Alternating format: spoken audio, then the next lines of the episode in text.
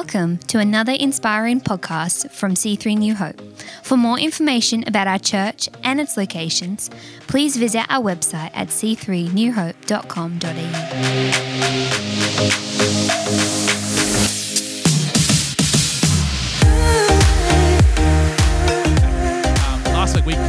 series of TikTok and uh, in our churches at home, and we had 22 churches at home taking place, and we had 290 individuals rock up to homes last Sunday, which is phenomenal. People dining together, encouraged, praying for one another. It was fantastic. And uh, in week two now, we're going to continue our series, and I've told her this if you're taking notes. Uh, where is your soul? Where is your soul? Where is your soul? You know, we're going to speak to a verse in Mark chapter 8. And so if you've got your Bibles here this morning, we can um, open that up right now. But Mark chapter 8. And uh, yeah, all right, fantastic. I got the music going. Um, we got a we got a chance to talk about a, a particular verse where Jesus is actually speaking to um, some of his disciples and those who are around him at the time, and he asked this question, really important question, a question that I think that we should ask ourselves in today's age of, what is the point of gaining the whole world if we forfeit our souls. So I want to speak to this topic today, or speak to this, this thought today of where is our soul? Where is our soul? You know, a bit of backlog in terms of what's happening in the, uh, the, the, particular scripture, the particular chapter at this time, is that Peter, he has a, an amazing moment. He has one of those like, uh, uh, revelation moments. Has anyone ever had those moments where the light bulb switches on for the first time in a long time? You're like, oh, I finally understood something that I didn't necessarily understand beforehand, or how could I never have seen something beforehand that now I now can see? It's like you can't unsee it. And Peter has this moment where he declares and he makes a statement that Jesus is Lord. He's not just a rabbi. He's not just a good guy. He's not just a guy that can, can go around and make, this, um, um, and make some miracles take place. He is indeed the Savior of the world. And he has this moment where his eyes are opened. I'll never forget the moment when I figured out that Ali actually liked me. And I was like, she likes me? What's going on here? Am I a chance here? I, Do I have a crack at the title here for, for Ali? This is just a chance for me. And I had my eyes open to the fact that she actually liked me. And it changed my world. It changed the way I treated, it changed the, the way that we did things. And, and, and, Peter has this moment where he declares that Jesus is Lord, that Jesus is Savior. And it's interesting to me that they had been currently following Jesus for, for about two and a half, almost three years to this point. And that even though he had been around Jesus and around his works and around his words and around seeing the miracles and the transformations, he comes to this place where his eyes are indeed opened up. And as I was thinking about this this week and I was considering the, the word for this week, I, I, actually felt the Holy Spirit placed me in my heart that this is something for our church. This is something for our for the church. That there's people that have been around Christendom. There's been people around the church, people around Christians all the time, but they haven't truly had their eyes open to the one Lord Jesus Christ, the one that indeed redeems and saves and makes a difference in people's lives. And my hope, my prayer is that we'll indeed see a Joel 2 kind of fresh spirit take place in our church. That people's eyes be open, just like it happened for Peter, where his eyes are open to something completely different, completely new. And Peter has this incredible moment. This moment where his eyes are open, and he kind of gets a bit like happy about himself, actually. He's the kind of character would have like gone around and said the rest of the disciples, Yep, I picked that one out. I uh, figured that one out. And, you know, guess what I did there? And he's having this bit of a, probably a bit of a, a Peter Proud kind of moment. But the very next verse, Jesus kind of like comes along and says, Hey, uh, just to let you know, guys, even though you've understood this revelation, I'm, I'm about to die. And Peter's like in a bit of shock. He's like, There's no way that you could you die. We, we won't allow it to happen. There's no way that will, that will take place. And Peter goes along this, this journey there and says, Hey, no, no, it's not going to happen, God. It's not going to happen, Jesus. And uh, Peter goes from that high moment to this next moment where Jesus actually rebukes him. He actually says, "Get behind me, devil." It's like talk about a, a going from like fall from grace. He's like going from like the revelation of understanding who Christ is to then being rebuked and, then told that you know, "Get behind me, devil." And we, we see this like pattern before Jesus then gathers his disciples and he opens up a bit of an opportunity for a bit of teaching where we pick up the scripture we find today. And it's Mark 8 34 verses to 36. Only three simple verses that I want to look at today. And Jesus, with those around him, gives them instructions that basically outlines what it means to be a follower of Christ. And it's an encouragement, and I use this in the word encouragement, deliberate, it's encouragement for us today to make sure that we're finding ourselves doing these three things as well. And the verse says, says, and calling the crowd to him, this is Jesus, and calling the crowd to Jesus with his disciples, he said to them, If anyone would come after me, other translations put it this way it says, If anyone wants to be a disciple, and church, we're always going to be a church that goes after making disciples. We're not going to be a church that is interested in necessarily in just having bums on seats. Even though I love the fact that we've got people now spill, um, spilling into our mezzanine today, it's fantastic to see. But we want to be a church that indeed runs after the pursuit of Jesus and make disciples. He says these three things that I want you to do. He says, number one, let him deny himself. Number two, take up his cross. And number three, want you to follow me.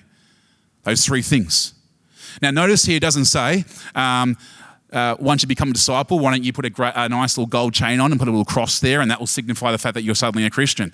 And uh, or if you're like me when I was 16, get like Andre Agassi style and have a little Nike um, tick. But then my other year in, I had a, uh, a beautiful little hanging cross there to be able to signify that I was a Christian. It was so terrible, but that's what I did back in the day. It doesn't say that. It doesn't say, and oh, I actually saw this the other day, and I actually hoped to myself, please, Lord, don't let this be anyone from our church. Because on the back of their bumper, they had a honk if you love Jesus. And I thought to myself, oh man, like, please don't be anyone from our church. And I actually hope there's no one from our church with a honk if you love Jesus on the back of your bumper sticker right now. Let's not be that church, guys. Um, but it's not what makes you a follower of Christ. It's not even coming to church every single week. Even though you hear my heart as a pastor, I love the fact that you come to church. It's a good thing for you to do. That is not what Jesus is outlining here. There are three things that I want you to be able to do in order to be able to follow me, to be able to disciple me. And number one, he says, I want you to deny yourself. I want you to deny yourself. It's getting real quiet in here. Um, that's okay. It's okay. And this is a hard one for us. The flesh battles with this stuff. No one really wants to deny yourself.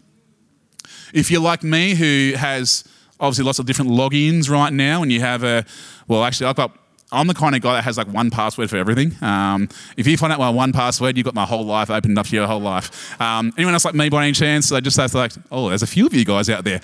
I'm like, if I forget this one password, I'm in trouble. um, but if you get the wrong password for something, then what can happen is that you have access denied. And what Jesus is actually outlining here, there has to be a denying of yourself in order to follow me. You know, in the original Greek word, I almost says geek word, but the original Greek word, the actual word means denounce. And it's the same word that is used when Peter denies Christ. In other words, it's a, I don't know that guy. I'm not associated with that guy. That, that person there, that Jesus that you're referring to, I'm denying him. I'm separating myself from him because I no longer have any kind of attachment. And this is what Jesus is calling us to do. And he's not calling us to be a monk that just separates ourselves from the whole wide world. What he's saying, there has to be a denial of our earthly pursuits, of our flesh.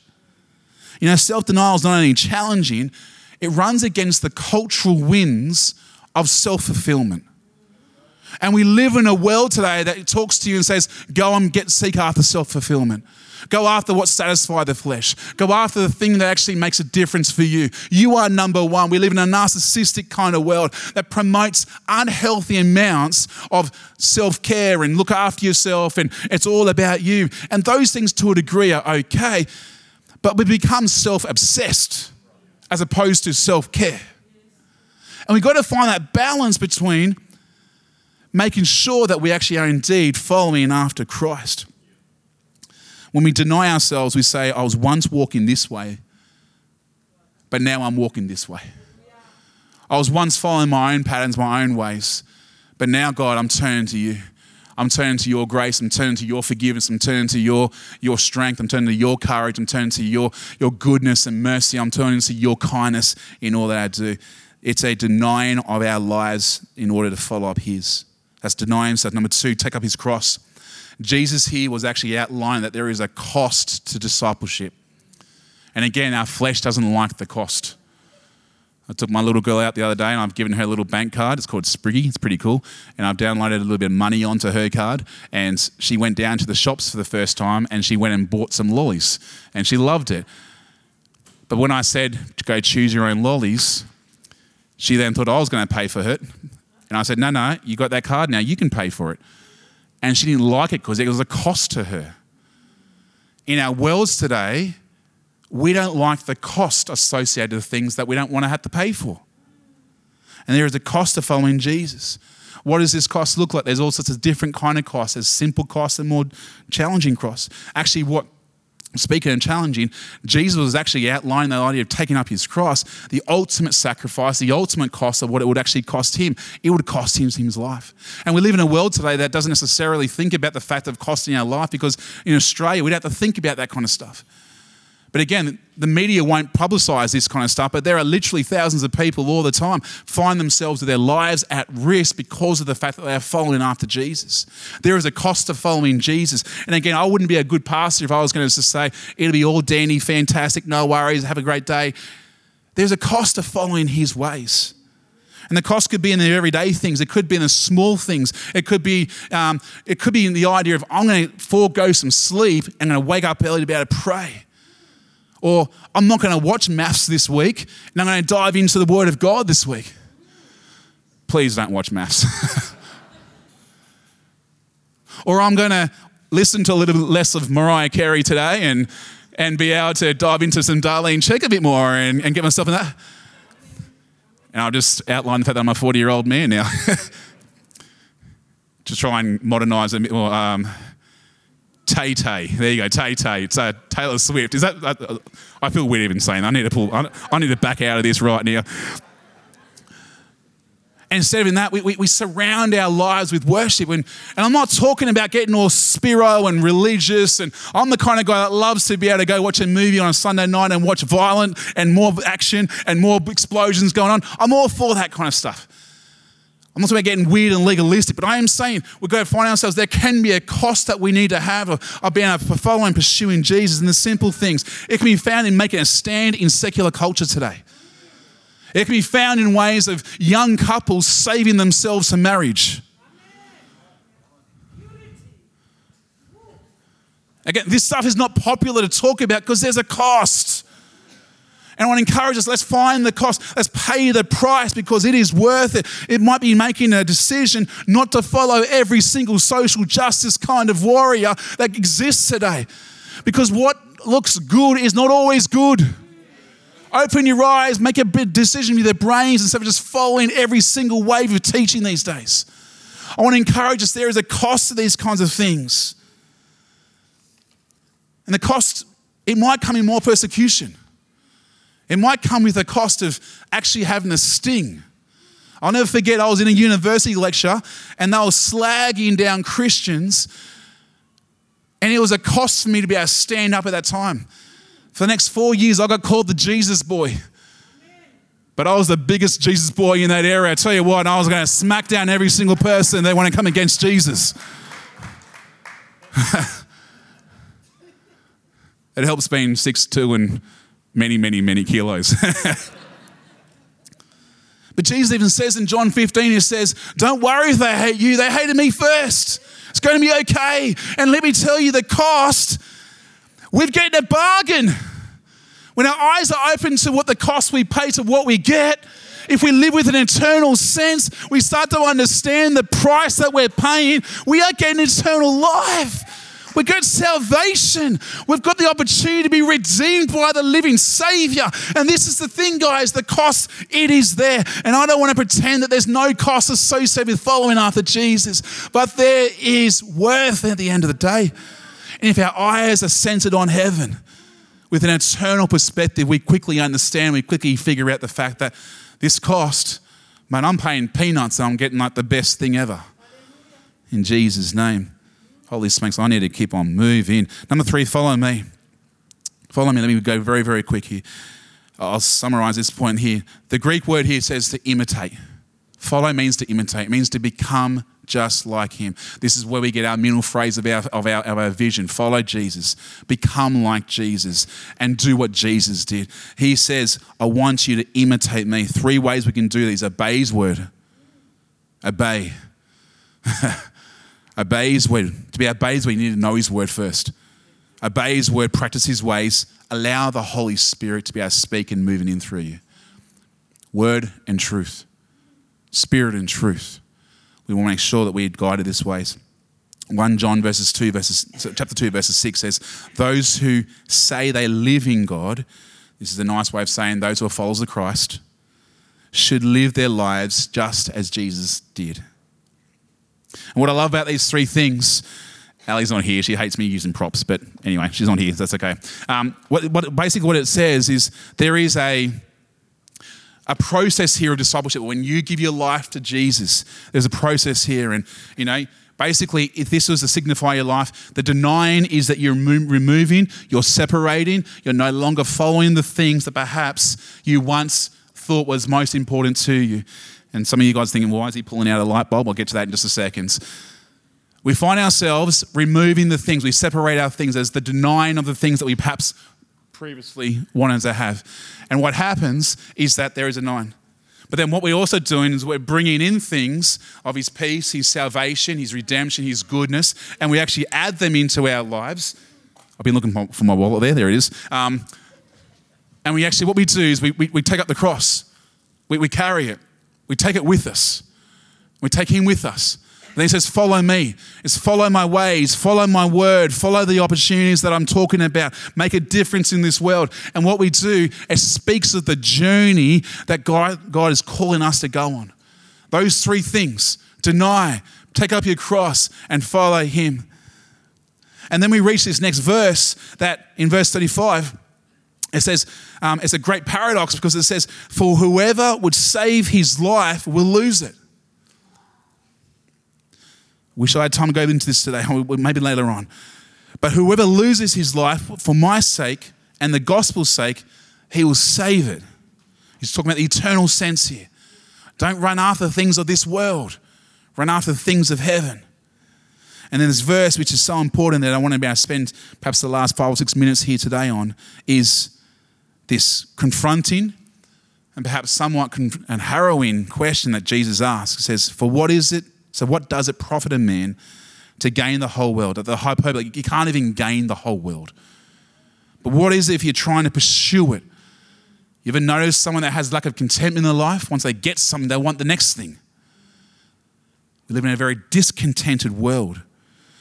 What is it if you gain the whole world and yet forfeit his soul? And I want to spend the last few minutes, like I said, talking to this here today specifically into our series. And Jesus hits the nail on the head where I believe many of us are at today. And I wonder, where are our souls at? Where are our souls at?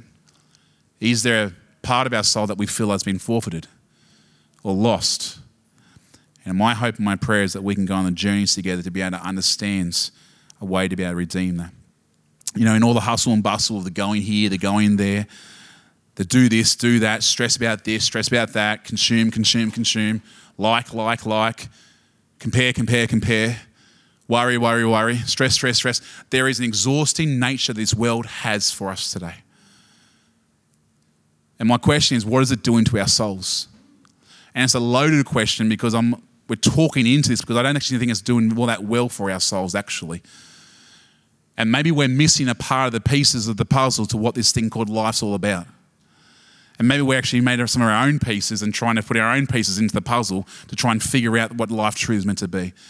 And sometimes I think that God's is upstairs thinking, upstairs thinking, not upstairs in the mezzanine, but He is here with us today. And but He's there thinking, guys, like your priorities, what's you're missing some of the things here for us today. You know, the Bible says in Ephesians chapter 6 that the devil is an evil schemer. In other words, he's putting plans together. I know some of us want to just put our head in the sand and ignore the devil because he's a big bad guy, but it's happening. But as I read my Bible, as I look at life, he's far less likely to come after you in the sense of a little cartoon character that suddenly poof and appears on your shoulder and he has these little words into your ears that tells you the wrong thing. I've discovered the devil's far more likely to come to you in the, in the, in the form of an alert on your phone when you're trying to read your Bible. I've found that the devil's more far more likely to come to you when you get that extra opportunity to work an extra Saturday or an extra Sunday and suddenly you're not with your family, you're not with the gathering. I've found that you're far more likely to encounter the devil in a multi day Netflix binge. Who's had a few of those during lockdown? I did, I got honest, I did, and I watched Michael Jordan's series. Oh man, it was the best thing ever. Um, it might be found in the form of a, a dopamine addiction that we have to Instagram and Facebook and our worlds. So many of us, and I've, I've been there. The first thing we do we, before we even get out of bed is not go read our Bible, it's go check social media and see who's liked our posts, who's commented. and we find ourselves living life through the lens of these dopamine hits, and it's becoming destructive. And unless our eyes are open to this stuff, we just flow with the, with, with, the, with the rhythms of the world. And my heart for you as a pastor today is to be able to say, let's stand against some of this. You know, being busy is not evil. And as I look back on last week's message, I, I wanted to clarify this today. Being busy isn't evil. I, I believe I, I live a full life. Many of you live a full life. Some of my heroes right now, I was actually saying this to Michael Carmona. Is he here this morning? I think I saw him beforehand. Um, yep, yep, there he is. Um, I saw him at the shops yesterday, and I was trying to put Oliver into the car, and he was crying a little bit, and you know we were just trying to sort out that thing. And I said, my, my heroes are single mums these days who go out and do what they do. They live full lives, they're busy. Uni students, you got kind of busy, and um, we, we live busy worlds. But being busy is not necessarily evil. You look at Jesus by, by definition, he lived a full life. In three years, he changed the course of the whole wide world for all of eternity. He went from temple to temple. He went from home to home. He went from healing to healing. He went from um, preaching to preaching. He went from meet this person to meet this person. He lived a full life. He went from prayer in the garden to, to, to, to time in communion. He had time where he lived a full life. And yet, he did something that so many of us would love to do more of, and it's this thing of being present. Any husbands out there being caught by their wife where you're on the phone and you're talking, but really you're not listening? And then she asks you a question and you go, oh, What was that, darling? And she's like, I know you haven't been listening to me the whole time. You haven't been present. Jesus was present everywhere he went. And the problem for us today is not that we have t- too much to do. It's, it's when, sorry, the problem isn't when you have lots to do. It's when we don't have, an, we have too much to do. And the only way to keep up is to cram more in, to hurry more, because there's always a cost to this. And the cost is so often the things that matter most in life our faith, our family, our joy, our souls. And my hope is that we can weigh up this cost.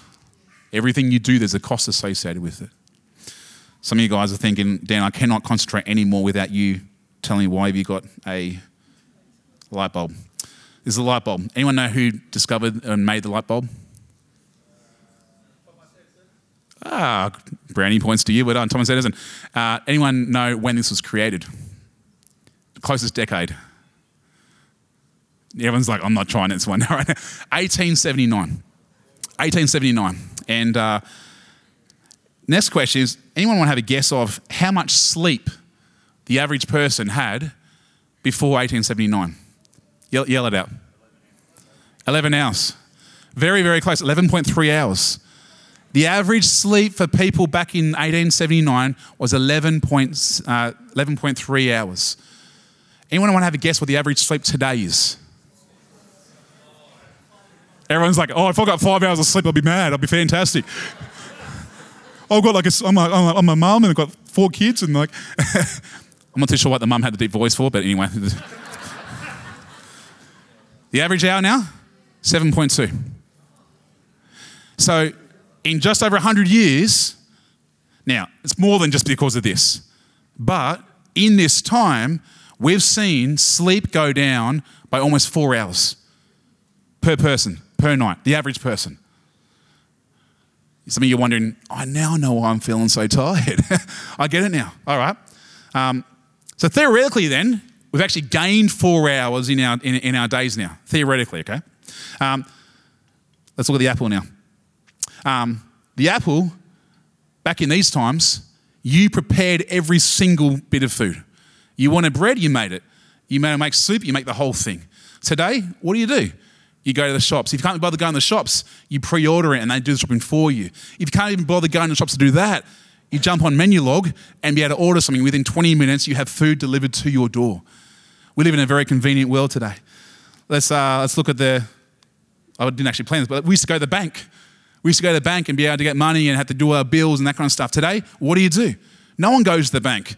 If you go to the bank, there's a different way of doing things, by the way, guys. Um, you, jump, you, you jump on your app and anytime, anytime, anywhere in the world, you can transfer, you can pay bills, you can find yourself in a convenience world where indeed your life is made easier that way. Back in those days, what did you do for transport? You walked most places. If you had a horse, then you're pretty rich and you did pretty well there. But you'd be able to get by by walking. That was the main, main trend. It was slow. You had to think out before you went anywhere because you had to make sure it was deliberate. I'm not walking 5Ks in the wrong direction. These days, you want to go anywhere, you jump in the car, within moments, you can find yourself in a particular destination. You can jump in a, in a car, in a, in, a, in a taxi, in an Uber, you can jump in a plane, a boat, and finally, you find yourself in that destination really quickly. I love this one. Um, Shrek, you love Shrek. You're probably thinking, how do you include Shrek in a sermon? But I've just done that now. Um, I love Pinocchio when he goes, I'm a real boy. Um, and uh, it's a great little movie there. But nothing to do with Shrek. I remember going to Blockbuster Video as a young boy. And some of you young guys are thinking, what is Blockbuster Video? Um, Blockbuster Video is where you'd go and you'd select and you'd go scrolling through and you get weekly specials and you get seven videos for a, for a whole week and you'd pay money for it. And it was fantastic. Until these days now, what do you do? You turn your TV on, you got your subscriptions to Netflix and Disney and all sorts of things. Again, time saving things that we don't necessarily, we're used to do. I got a little letter from my little daughter, um, and she says, oh, I love you. And we used to write letters. Remember those days? I actually think it's a good thing to continue. My wife has a ministry in writing letters, actually. And uh, many of you guys have been recipients of those over, over a period of time. But we used to write letters and we used to have to then post it and we'd wait weeks for communication. Today, I'm amazed that I, I still don't understand how it works because of my little brain. But I can send an email to someone over in Kenya and they can receive the email in literally four seconds flat. It's incredible what we have these days. What am I trying to get at? Oh, we used to talk to one another. Remember those days? We used to go to dinner together. We used to go hang out together. We used to be able to, to be able to commune with one another. These days, if we don't want to talk to someone, what do we do? We text them. If you can't be bothered texting them, you send them an emoji. If you can't be bothered doing that, you give them a like, a thumbs up or a thumbs down. This is the world we live in. We live in a world that's theoretically, time should be being bought the whole time. Theoretically. But if I was to go around for most of you here today and ask you, how are you doing? Most of you would come and say, Dan, I'm feeling pretty busy and I wish I had more time. You know, during the same time period, what we've found is effectively the death of the Sabbath for many people as well. The day that of rest, up until the 60s and 70s, most businesses did not operate on Sundays. Today, most businesses are crazy, or seem to be crazy if they are not operating. And for many people, we've seen the death. It's why we're going to spend a whole week on the Sabbath. I believe God's calling us back to these practices of the Sabbath. And I wonder if we can go on the journey of understanding that when the things like the Sabbath are lost, it's not just a day of rest, it's a day where our soul can commune with God. We can indeed come back. I've just got a message from my wife saying it's time to wrap up. So I'm going to wrap up. She's probably in their little parents' room right now getting embarrassed. That's what happens when you message the pastor when he's preaching. My question is I do wrap up. And Matt, do you want to join us today? The question simple is what is all this, this, this pace of life doing to ourselves? And are we pursuing the things of this world far too much and in the process forfeiting our souls? And that's for a temporary thing, but also an eternal thing. And I pray that this is a word that, as I actually ask probably more questions today than I do give answers throughout this series, we're going to look at more of the answers because there are answers. But I think the starting point for us here today is to understand the truth of the, one of the scriptures that we actually looked at last week. And it's an invitation that Jesus gives. And he talks about the eternal nature of salvation, the eternal nature of God being able to be found rest in God. But he starts off with his invitation and says, I want you to come to me. Come to me.